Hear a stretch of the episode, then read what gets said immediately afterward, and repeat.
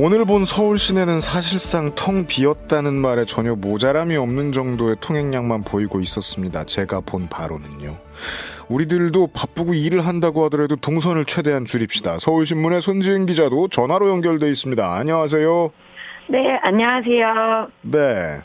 자, 정은경 본부장이 아, 뭉치면 죽는다 이런 교훈을 알려주셨어요.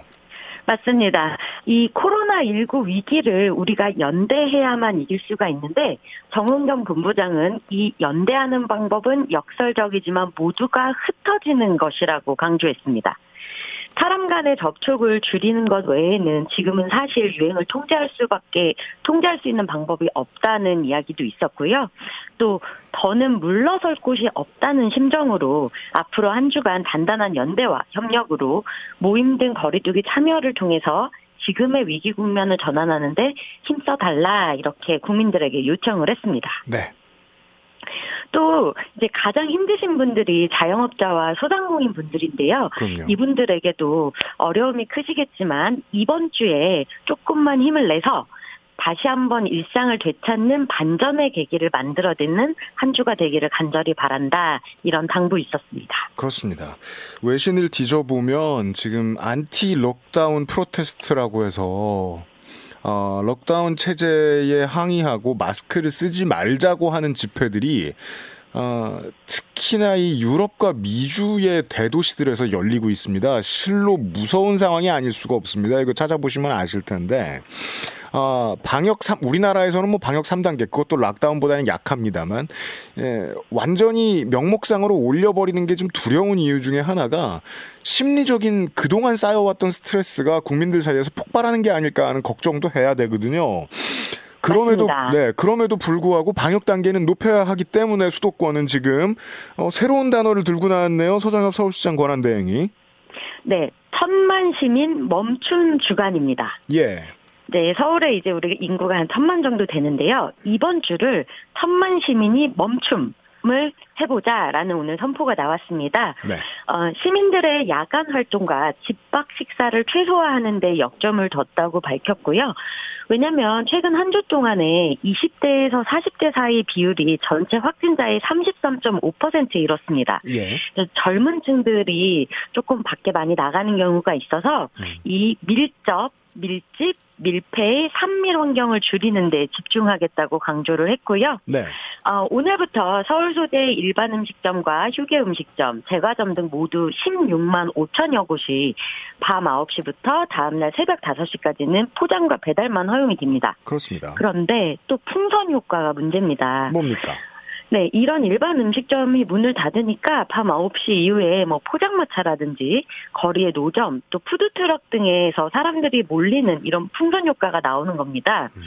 그래서 서울시는 이 풍선 효과를 막기 위해서 어, 어떤 형태의 업종으로 허가를 받았는지와 관계없이 모든 종류의 음식점에 대해서 똑같이 집합 제한 조치를 적용하겠다고 밝혔습니다. 그렇습니다. 사각지대를 차단하겠다는 건데요. 네 이번 주 말부터는 저도 그냥 홈 트레이닝이에요.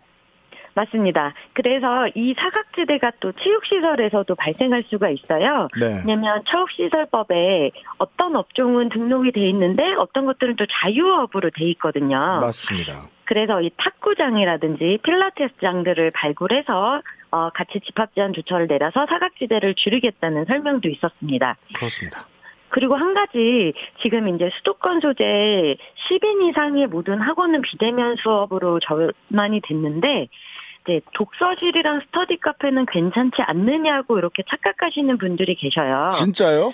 네, 이게 좀 애매하니까 그런데 독서실이나 스터디 카페도 지금은 집합금지 조치가 시행 중이라서 네. 가시면 안 됩니다. 아 그럼요. 어, 단호히 안 됩니다. 스터디 카페는 밀접 밀집 밀폐입니다. 네, 산밀 위험이 높습니다. 그렇습니다. 이게 보통 그 밤에도 노동자들이 많기 때문에 업무하는 분들을 위해서 만들었던 게 이 서울의 야간 버스인데 통행량을 줄이는 모양입니다. 네, 내일부터 다음 달 6일까지 밤 9시 이후에 시내버스 감축 운행이 나왔습니다. 예. 어, 그래서 서울시가 오늘 중대본에 보고를 했고요. 20개 혼잡 노선이나 심야버스, 마을버스 등을 제외하고 300여 개 노선에서 야간 운행 횟수가 현재 한 4,500회 정도 되는데 3,600회 정도로 줄어듭니다. 네. 어, 서울시는 정류소별 버스 정보 안내 전광판을 통해서 감축 운행 안내할 예정이고요. 또 차내 방송 시스템 등을 활용해서 시민들의 사회적 거리두기 협조 요청할 예정인데 이 운행을 축소하는 것의 가장 큰 목표는 뭐냐면 네. 조기 귀가입니다. 그렇죠. 네. 네. 물론 20%를 줄였으니까 어, 어쩔 수 없이 늦게 퇴근하시는 분들이 느끼게 될 불편은 크지 않겠습니다만 어, 당국의 마음을 좀 헤아려 주셨으면 좋겠어요. 가급적 빨리 들어가시라.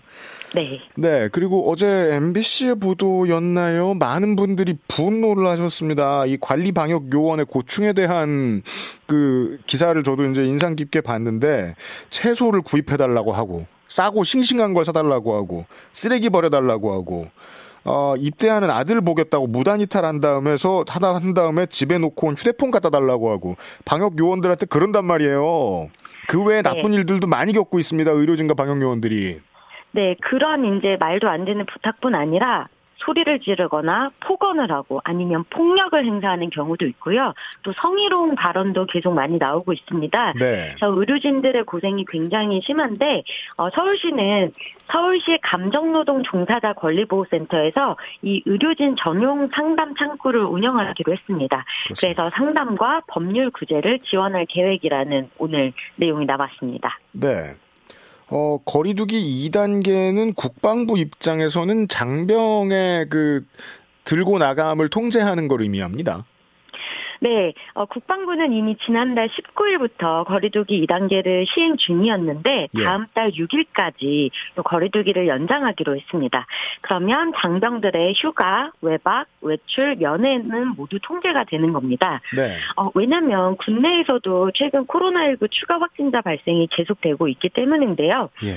오늘도 경기도 성남 공군부대, 대구 육군부대, 경북 예천부대에서 모두 5명이 추가 확진 판정을 받았습니다. 그렇습니다. 미국 언론들도 지금 해외에 있는 해외에 주둔하고 있는 미군에 대한 방역이 소홀하다면서 트럼프 행정부에 대한 비난을 막 하고 있기 때문에 아무리 생각해도 올해의 연합훈련 정말 조심해야 될 것 같다는 생각이 들고요. 군 관련 뉴스 하나 더 있는데 논란이 하나 있었습니다. 네, 어, 해외 파병 임무를 마치고 귀국한 우리 군인들이 있잖아요. 예, 예. 네, 이 군인들의 자가격리 물품을 자비로 사야 한다는 청와대 국민정원이 올라와서 논란이 됐습니다. 네. 그래서 이 청원을 올린 분은 어, 그러니까 남편이 레바논 동명부대에서 파병을 갔던 이제 군인인데 음. 이분의 아내라는 분이 글을 쓴 겁니다. 네. 자가격리에 필요한 물품을 직접 구비해야 한다고 부탁이 왔다.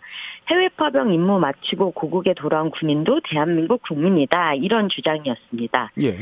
그래서 이게 논란이 굉장히 많이 돼서 국방부가 오늘 이거에 대한 이제 설명을 내놨는데 어, 자가격리 구호품은 각 지방자치단체 잔, 지자체에서 지원하고 있기 때문에 네. 이거는 자비로 부담한다는 내용은 사실이 아니라고 반박을 했습니다. 그렇습니다. 그러니까 뭐 체온계, 손 소독제, 마스크 이런 것들은 지자체에서 바로 나가는데 네. 다만 식품 키트가 있죠. 우리 뭐 라면, 또 햇반, 생수 이런 간식들 모아서 보내주는 그 키트가 있는데 지자체별로 달라요? 네, 이거는 지자체별로 다 다르기 때문에 네. 이제 어 그 군인이라서가 아니라 어느 지자체의 시민이나 주민이냐 이거에 따른 차이라는 설명이 있었습니다. 맞습니다. 네, 그래서 실제로 지난달 20일에 1차로 복귀한 동명부대원 76명 전원은 지자체 방역 물품은 모두 지급을 받았습니다. 음. 그런데 이제 식품 키트는 6개 지자체에서만 지급됐기 때문에 네. 일부만 받았다 이런 설명이 있었습니다. 네, 그 시비와 도비가 바닥난 지방 자치단체들이 있거든요. 네. 뒤집어서 생각해 보면 이런 물품들을 보내주는 걸 전국에 하는 일을 군인이라고 국방부가 한다고 생각하면 그게 더 혼란스러울 거고요. 네, 이 실제로 이제 뭐 업무를 수행하다 보면 생기는 혼란인데 이게 이제 언론에 부각이 되면서 나오는 사회적 비용이 좀 있습니다. 예를 들면 이 이번 주말에는 이것과 비슷한 일이 그 파주의 일가족들 어, 시설 입소를 본인들이 거부한 상황을 숨기고 이제 언론에 나섰다가 이번 주말에 네. 좀 말썽이 되기도 했단 말이죠. 예. 그리고 의사들의 파업 아, 파업이라는 단어는 좀 조심스럽습니다. 집단 행동에 대한 얘기를 좀 해보죠. 네, 어, 대한 전공의협의회와 의학교육 의학교육 수련협의회가 어제 보건복지부와 의정협의체에서 정부 정책을 원점에서 재논의하자는 이런 이야기가 있었습니다. 네. 그래서 어제 밤에 대한전공의협회가 밤새 노, 논의를 한 겁니다. 예. 내부 논의를 해서 그러면 오늘 오전쯤에는 어 파업을 그만두겠다 이런 발표가 나오지 않을까 기대가 나왔는데 네. 집단 행동 무기한으로 이어질 것으로 보입니다. 그 대전협이 어떠한 결론을 가지고 어떠한 대안을 가지고 임하는 건 아니지만 요구 사항만큼은 분명합니다. 아, 원점에서 다시 논의를 하자가 아니라 아예 그런 말을 영원히 꺼내지 않겠다고 해라라고 지금 정부에 요구하죠. 네, 그래서 지금 정부와 의료계 사이에 갈등이 계속되고 있는데 이미 전공의들의 휴진 참여율이 약 76%에 달하고 있습니다. 네. 그래서 일부 대학병원과 대학병원에서 수술과 외래 진료가 많이 축소됐고요. 그리고 이제 전국 주요 의과대학 교수들이 네. 전공의들을 지지하면서 제자들이 피해를 보면 추가 집단 행동, 행동에 나서겠다고 예고한 상황입니다. 그렇습니다. 정부는 더 물러날 곳이 없다고 판단한 걸로 보입니다. 네, 정세균 국무총리는 오늘 어, 생사의 갈림길에서 고통받는 환자들을 외면한 결정에 굉장히 유감을 표한다고 했고요. 어, 정부는 법과 원칙에 따라서 대응할 수밖에 없다. 이런 입장도 재확인했습니다. 알겠습니다. 민주당 전당대회 어제 끝났고 저희들이 지금 결과를 알고 있는데요. 어, 당대표에 선출된 이낙연 의원은 이제 자가격리가 끝났죠? 내일 끝납니다. 아, 그렇군요. 네. 네, 두 주는 기네요. 네. 오늘도, 네, 오늘도 그래서 이제 최고위원 당선자들과 줌 화상회의를 이용해서 간담회를 했습니다. 아, 그렇군요. 네, 그래서 오늘 이제 일부 당직 몇 개 발표를 했는데요. 신임 비서실장에 제주도 재선의 오영훈 의원, 당 수석 대변인의 부산의 최인호 의원을 임명했고요. 좀 특징이 정무실장 자리를 신설해서 김영배 의원, 현역 의원에게 맡겼고요. 네. 또 메시지 실장이라는 이제 직책을 만들어서 경향신문의 편집국장을 지낸 박내용 전 논설위원에게 맡겼습니다. 예. 거의 이제 청와대 대통령 비서실급의 이런 이제 좀 단계가 업그레이드 됐다. 저희들은 이렇게 평가를 했고요. 네. 그 외에 당직 인선들 더 중요한 것들이 남아 있네요. 네, 어, 핵심 당직 중에 이제 하나인 사무총장, 삼선의 박강원 의원, 정책위장의 홍익표 의원 등 거론되는데, 요거는 최고위 의결 사안이라서 내일 최고위에서 결정이 됩니다. 네. 자, 내일 일단, 어, 이낙연 신임 당대표는 내일 오전 정, 정오에 자가격리가 풀립니다. 음. 그러면 서울 종로 자택 앞에서 대국민 메시지를 먼저 발표할 거고요. 예. 그 다음에 국립현충원 참배를 하고 국회에 와서 첫 최고위원회를 주재할 예정입니다. 그렇군요. 그 다음에 이제 박병석 국회의장 예방하고 기자간담회 또 최재성 청와대 정무수석이 내일 국회에 바로 오겠다고 해서 당선 축하 등 인사 받고 당청 관계에 대해서 논의할 예정입니다. 네. 어, 야당의 반응을 좀 알려주시죠. 네, 일단 지금은 허니문 기간입니다. 그래서 주호영 원내대표도 이낙연 신임 대표에 대한 기대가 크다 이렇게 이야기를 했고요. 네. 다만 축하는 하지만 176석을 가진 여당의 횡포를 중단해 달라 이런 이야기를 했습니다. 여당 대표한테요. 네. 네. 오늘 페이스북 통해서 축하와 동시에 과제를 같이 준 거고요. 그렇습니다. 그리고 이제 김종인 통합당 비대위원장이랑 이낙연 대표의 이제 인연이 굉장히 화제인데 네. 어, 이낙연 대표는 기자였잖아요. 동아일보 그렇죠. 출신인데 그 당시에 민정당을 출입할 때 김종인 지금 위원장이 당시 재선이었고 금융실명제 단독을 김종인 위원장이 당시 이낙연 기자에게 줘서 본인이 단독을 한 적이 있다 이런 인연을 소개한 적도 있습니다. 아, 이낙연 새 당대표가 나한테 뭔가 빚이 있다. 아, 그러니까 그 정도로 어, 인연이 있다라는 거를 이제 이낙연 대표가 설명을 했던 적이 있습니다. 네. 그렇군요. 네.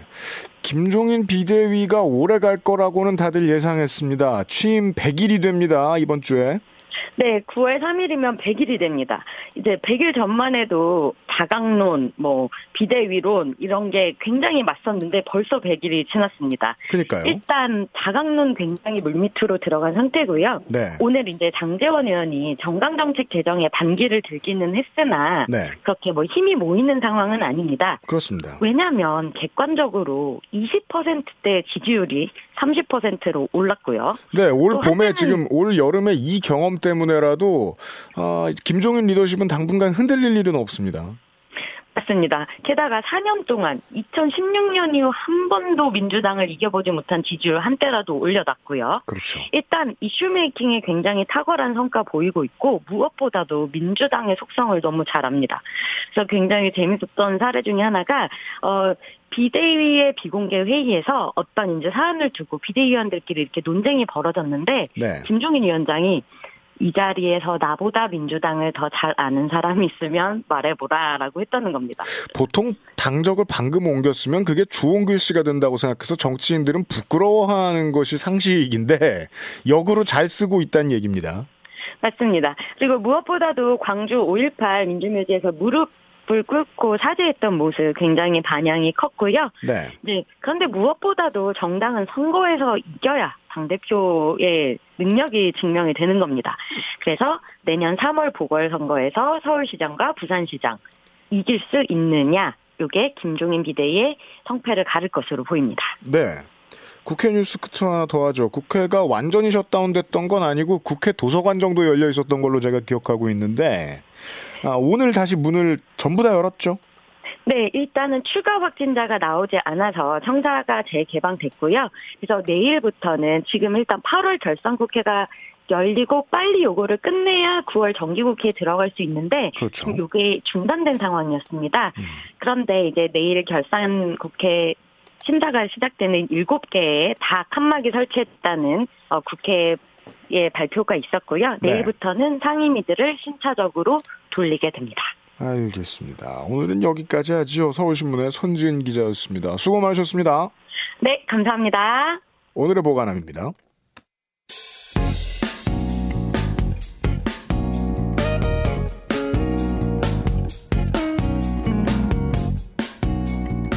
지금으로부터 12년 전 2008년 이번 주로 돌아가는 오늘의 보관함입니다. 이번 주 오늘의 보관함은 음악 얘기만 해보겠습니다. 아이돌 음악을 장르라고 부르기 까다로웠던 시대에 종지부를 찍은 소몰이 발라드가 쇠락하던 2008년 여름 그해 봄부터 카라, 샤이니, 2AM이 데뷔했고 그 해의 이번 주말에는 2PM이 데뷔해서 이 뮤지션들이 지금의 30대들의 추억 속에 가장 지배적인 위치를 차지하기 시작한 때입니다. 케이팝의 스타일이 온 세계에 영향을 미치는 지금, 즉 미래와는 사뭇 달랐던 2000년대 말 미국에서 가장 인기 있던 아이돌 그룹은 미국적인 가장 미국적인 느낌의 3인조 보이밴드 조나스 브라더스였습니다. 디즈니 채널에 자주 출연하는 귀여운 얼굴에 전통적인 미국의 팝 락 음악을 하는 백인 소년들 이들의 인기가 가장 높았던 때가 2008년 이번 주입니다. 갓 내놓은 두 번째 앨범 A Little Bit Longer가 발매 첫 주에 빌보드 앨범 차트 1위에 올랐고 그들을 주연으로 내세운 디즈니 채널 오리지널 영화 캠프 락이 채널 역사상 세 번째로 높은 시청자 수를 기록하는 대성공을 거두었으며 그 파생 효과로 해당 영화에 출연했던 당시 무명의 신인 가수 드미 로바토는 현재 미국 대표 디바로 가는 문을 이때 열게 됩니다. 청취자 여러분 가운데서도 12년 전 여름 이 앨범을 기다리고 계셨던 분들 분명히 계시겠죠. 2008년 8월 마지막 주에 기분을 내봅시다. 08년 8월 30일자 빌보드 앨범 차트에 1위로 데뷔한 조나스 브라더스의 A Little Bit Longer 가운데서 A Little Bit Longer가 오늘의 보관함이 찾은 노래입니다.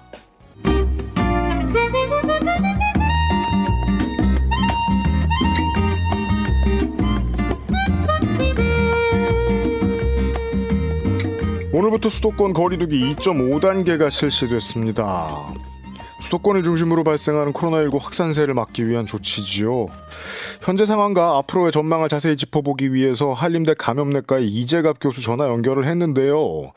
이분은 올해 방송가가 가장 많이 모시는 바쁜 분인데도 불구하고 책을 새로 내셨습니다. 우리는 바이러스와 살아간다의 저자이기도 하신 이재갑 교수십니다. 안녕하세요. 네, 안녕하세요. 책 준비하시느라 수고 많으셨습니다.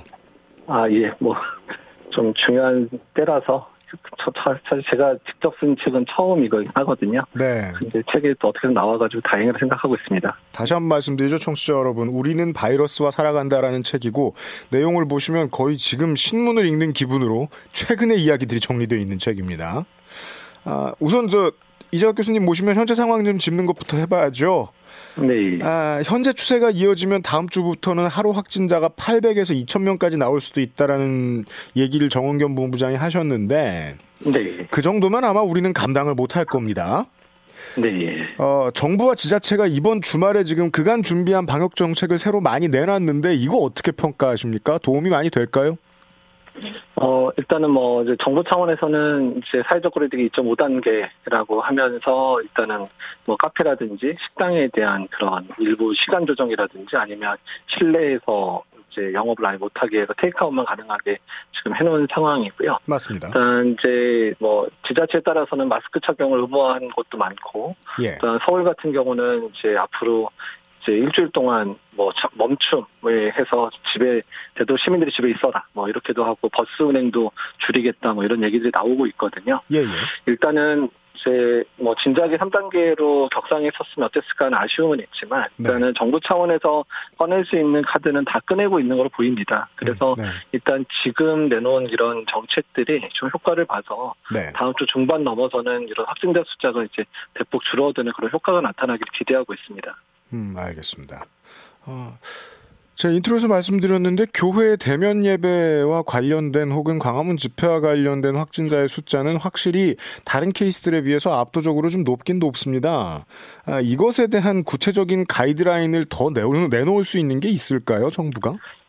일단 뭐 정부 차원에서는 이제 교계와 협력을 해서 되도록 온라인 예배, 그러니까 비대면 예배를 전국적인 범위에서 이제 실시하도록 요청을 했고 음. 거의 대부분의 교회들이 이제 잘 지키고는 있지만 네. 일부 교회들이 반발을 해서 좀 대면 예배를 드리는 것도 있는 걸 알고 있습니다. 오늘 밥을 먹었다고 자랑하는 소셜을 본 적이 있습니다. 어떤 목사님에게서 제가요. 예, 그렇죠. 사실은 이제 식사 사실 예배 같은 경우에는 그래도 많이 이제 좀 방역이나 이런 부분들을 신경을 많이 써서 어느 정도 이제 정착이 됐다고 볼 수는 있는데요. 네. 특히 이제 예배 후에 식사한다든지 아니면 뭐 소모임들, 뭐 성가대, 뭐, 뭐 교육이라든지 아니면 여러 성경 공부라든지 이런 모임들이 통제가 잘 안 됐기 때문에 집단 발병 사례가 사실 많았거든요. 그럼요. 그래서 그 부분에 있어서 더 철저하게 좀 교회들에서 지켜주셔야 되지 않을까 생각을 하고 있습니다. 네. 아마도 오늘 낮에 이제 공무원들, 공무원분들께서 많이 고생하셨을 걸로 보이는데 완전히 없어지지는 않은 것 같습니다. 직접 네. 밀접하는 곳이 교회에서 말이죠. 자, 책 얘기를 좀 나눠보죠. 어, 우리는 바이러스와 살아간다라는 책입니다. 앞부분은 이재갑 교수님이 쓰신 내용이고 어, 네. 뒷부분에 한 3분의 2 정도는 과학 전문, 의학 전문 기자죠. 강양구 기자와 이재갑 교수님의 대답 내용입니다. 네, 예. 네, 이 책을 내야겠다고 생각하신 이유를 좀 알려주십시오.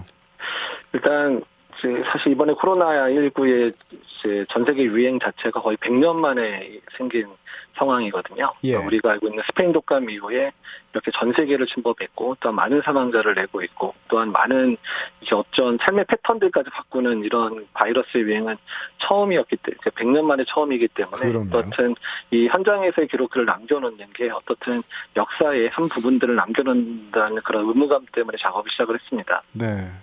저도 이거 어제 이걸 읽고서 어, 그 의무감으로 지금 작업을 하신 게 오만이 아니고 맞는 선택이셨다고 생각할 수밖에 없었던 것이 많은 나라 국어로 번역됐으면 좋겠어요. 아, 그 정도까지. 흥미로운 네. 대목들이 많았는데 네. 그 우리가 꼭 그렇게 앞을 완벽하게 내다봐서 준비한 건 아니지만 우리나라가 네. 우리 방역 당국이 코로나 바이러스의 침투를 가정한 훈련을 이미 작년 말에 했다는 내용을 적어 주셨어요. 예, 예.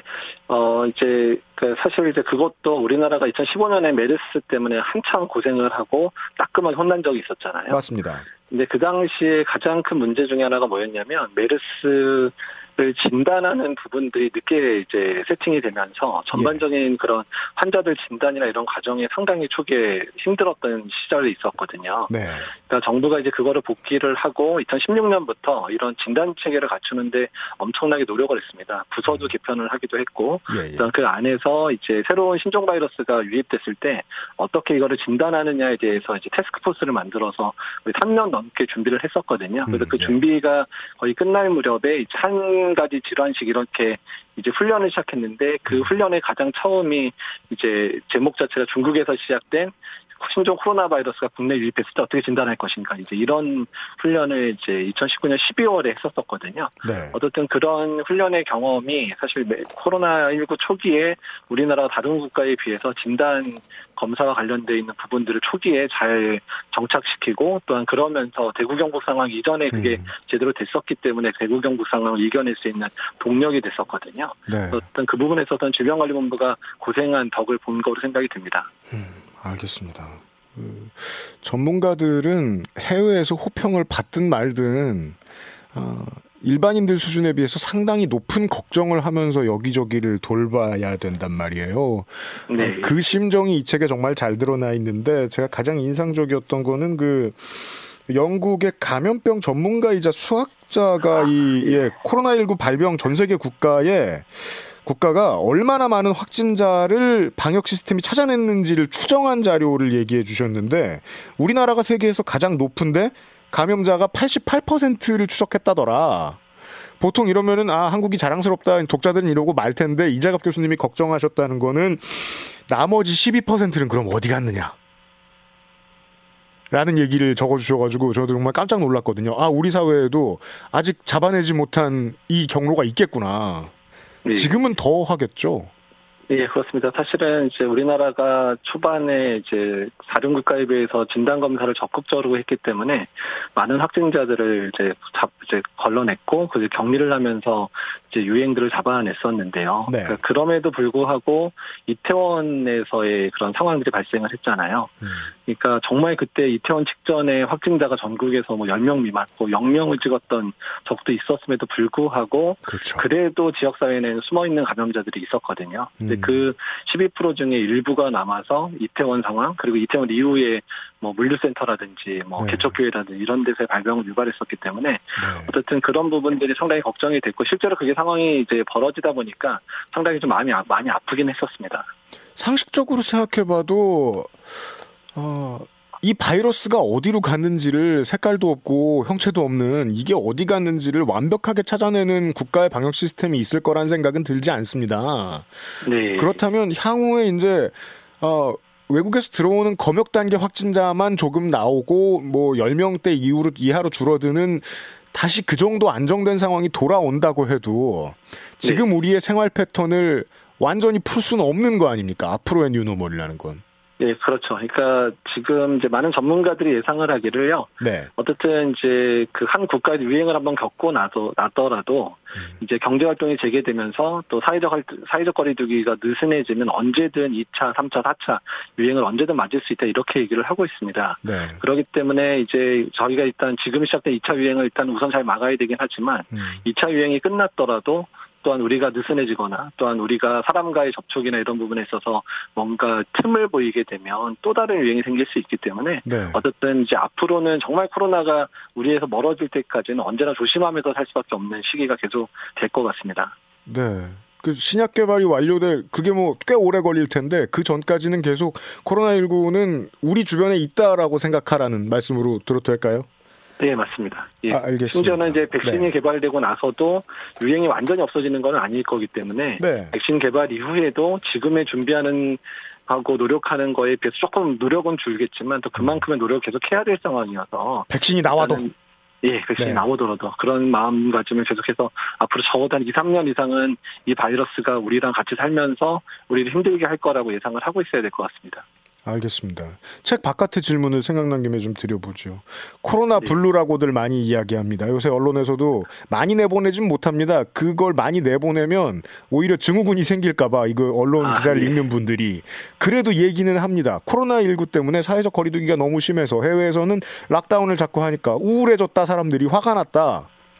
실제로 유럽과 미국의 국가들은 지금 이 순간에도 광장에 모여서 마스크를 안 쓴 채로 락다운 하지 말라고 집회하잖아요. 네, 그렇죠. 예, 예. 이것은 어떻게 보면 이 그 국민들의 정신 건강을 관리하는 일이 어렵다는 걸 보여주는 반증 아닙니까? 네, 맞습니다. 사실 그러니까 우리나라 국민들은 이제 사실 이렇게 길어지고 있고 2차 유행도 맞고 있음에도 불구하고 뭐 뭐뭐 어떻든 왜 우리가 이렇게 이뤄야 되느냐. 그러니까 뭐 가끔 이제 SNS에 불평 정도만 하지 실제로 막 이제 불만을 하면 스트라이크를 하거나 이러진 않으시잖아요. 그러니까요. 근데 외국 같은 경우는 사실 폭동이 날 정도의 수준 상황들이 여러 번 위기를 겪었던 국가들도 많거든요. 맞습니다. 근데 사실 그만큼이나 이제 우리나라 분들이 많이 참고 있기 때문에 오히려 속으로 또 이제 울분이 더 많이 쌓이는 분들이 많아지는 것 같습니다. 그게 걱정입니다. 예, 그러니까 그러다 보니까 이제 특정하게 뭔가 잘못 잘못한 부분들이 사실 그분들이 잘못한 건 정말 잘못한 게 맞는데 네. 그분들을 향한 또 이제 아주 분노가 과하게 드러나는 측면들도 많이 보이고 있거든요. 아 맞아요. 그래서 예, 예 그러니까 그분들 그런 부분들도 이제 그만큼이나 국민들이 많이 지쳤다는 거를 얘기하고 있기 때문에 네. 상당히 좀 이제 걱정이 되고 이런 부분들 해소할 방법들을 조금 이제 정부 차원에서도 그렇고 또 개인적인 차원에서도 그런 부분을 해소할 수 있는 여러 가지 음. 방법들을 마련해야 되지 않을까 생각이 듭니다. 뭐 감염내과 선생님한테 여쭤볼 질문 질문은 아닙니다만 만약에 뭐 우리 엄마 아빠가 뭐 광화문 집회를 갔다가 숨기고 있다거나 아니면은 막 전화를 꺼놓고 그러려고 한다. 그리고 방에 틀어박혀서 안 나오려고 한다. 그러면은 참을성을 가지고 계속 설득을 하든 뭘 하든 해야 한다는 거 아닙니까? 네, 맞습니다. 사실, 그러니까 정, 방역 당국이나 이제 뭐 보건소에서 연락을 하시면 거의 이제 말을 안 들으시거든요. 그렇다고 자식이 화를 내면 더 엇나가실 거예요? 예, 예, 예. 근데 가족들이 부탁을 하고 읍소하고 이럴 때는 그래도 이제 가족들 사랑하시니까 네. 검사 받으러 오시고 또 이제 입원하러 오시더라고요. 아, 그런 사례가 있군요. 예. 예, 예, 실제로 그렇더라고요. 그래서 가족들의 음. 위로 또 가족들의 권고 또는 가족들이 함께 할 때 이제 그분들도 마음이 이제 움직여서 네. 가족들 위해서 검사받으러 오시고 입원하시는 모습들을 봤거든요. 아. 그리고 사실 또 입원하고 나서는 막 엉엉 울시면서 정말 미안하다 얘기를 하시더라고요. 그래요. 예, 예. 어. 그래서 이분들도 사실은 이제, 잘못된 메시지를 너무 오랫동안 듣다 보니까 맞습니다. 그렇게 된 부분들도 있어서 일단은 여러 사람들이 특히 가족들이 위로하면서 조금 그런 마음을 좀 달래주셔야 또 음. 이렇게 치료도 받고 검사도 나올 것 같습니다. 현장을 가장 많이 둘러보시는 전문가시니까 이 포용과 설득도 방역의 중요한 요소군요. 예, 맞습니다. 그래서 사실 한쪽에서는 말을 잘 안 들으면 공권력을 개입시키고 이런 부분들도 필요하지만 네. 사실은 계속 그렇게만 밀어붙이면 사실 사람이라는 게 반발감이 심해지면 더 말을 안 듣는 수가 있잖아요. 그렇죠. 그래서 사실 그럴 때는 이제 주변 사람들이 따뜻하게 안아주고 또한 음. 따뜻하게 손을 잡아줘야 또한 나서기도 하기 때문에 그런 부분들, 그러니까 그분들이 도망갈 수 있는 그런 부분들을 네. 만들어줘야 그분들도 일단은 이제 사회의 구성원으로서의 해야 될 책임들을 또 질 수 있거든요. 네. 그래서 많은 분들이 좀 어떨 때는 좀 동료 격려해 주시고 또 안아 주시고 음. 또한 그렇게 해 주시 위로해 주시는 것도 필요하다고 생각이 듭니다. 물론 방금 저 이자각 교수님이 하신 말씀은 그냥 문학적 표현이라고만 이해해 주십시오, 청취자 여러분. 갑자기 그 예. 따뜻하게 손을 잡고 안아 주는 아, 좀. 예. 네. 예, 그렇습니다. 예, 예. 네. 네. 아. 제가 이제 현장을 많이 돌아다니셨다는 말씀을 여러 번 강조를 드렸는데 이 책의 내용 중에서는 이런 얘기, 이런 얘기도 나옵니다. 한 번 약한 고리는 계속해서 약한 고리로 작용할 수 있다.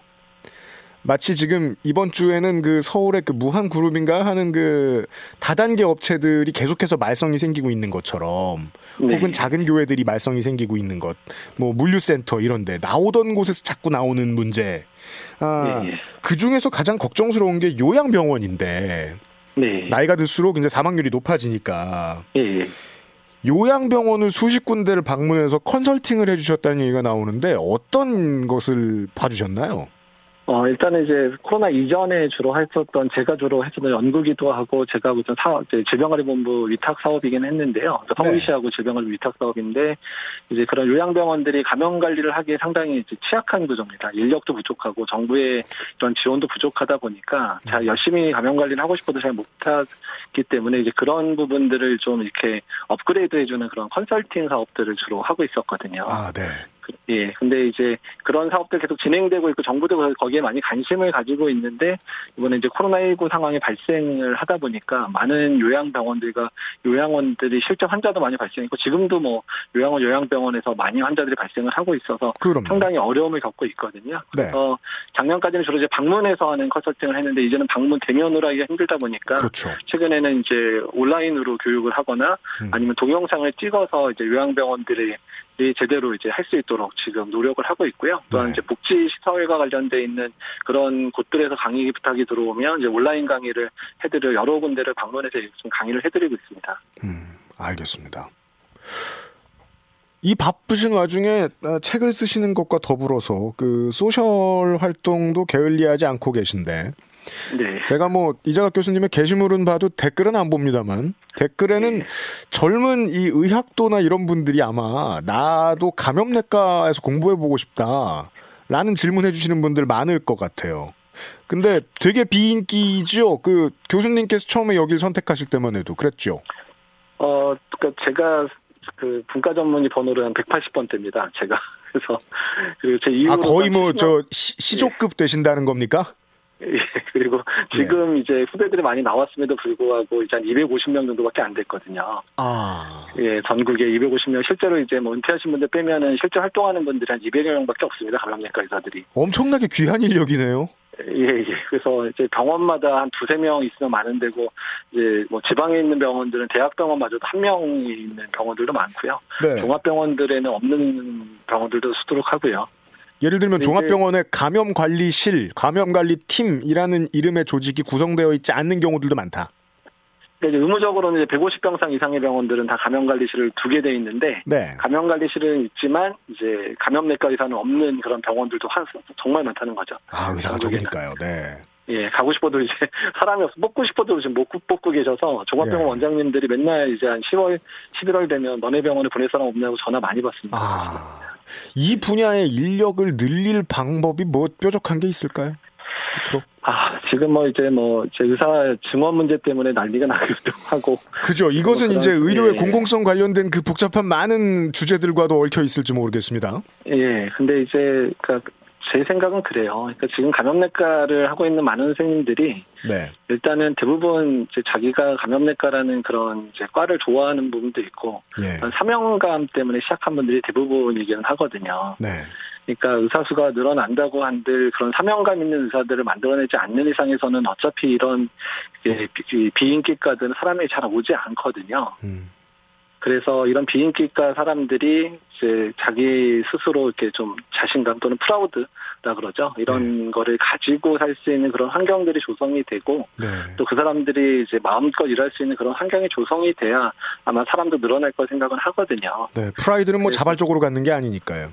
예, 그렇습니다. 여튼 이제 그런 부분들이 선행돼야지 될 거라 생각이 들어서 네. 그래서 사실 뭐 지금 뭐 증언론이나 이런 거 자체가 저희는 진짜 솔직히 말하면 별로 이렇게 와닿지 않는 얘기들이거든요. 음. 예. 그래서 이제 앞으로 이제 잘하는 그런 후학들이 이런 어려운 영역들, 또 힘든 영역이지만 그래도 보람 있는 이런 부분에 많이 좀 도전을 해줬으면 좋겠고요. 네. 도전을 하게 된다면 선배들이 지금까지 닦아왔던 길들이 있기 때문에 좀잘 네. 커나갈 수 있게 도와줄 그런 자신은 있습니다. 알겠습니다. 뭐 청취자 여러분들 중에 중고교생이셔도 좋습니다. 관심이 있으시면 우리는 바이러스와 살아간다 책 한번 검색해 보시고 예, 모바일로 온라인으로 구매해 보시면 좋겠습니다. 감사합니다. 예. 네, 사실 뭐 속된 말로 지금 인터뷰라면 신물이 나실 만큼 최소 하루의 복수 매번 인터뷰 많이 응해 주시는데 어, 주말 휴일 주일에도 시간 내주셔서 너무 감사합니다. 아, 저도 이렇게 불러주셔서 너무 감사합니다. 예. 한림대 감염내과의 이재갑 교수였습니다.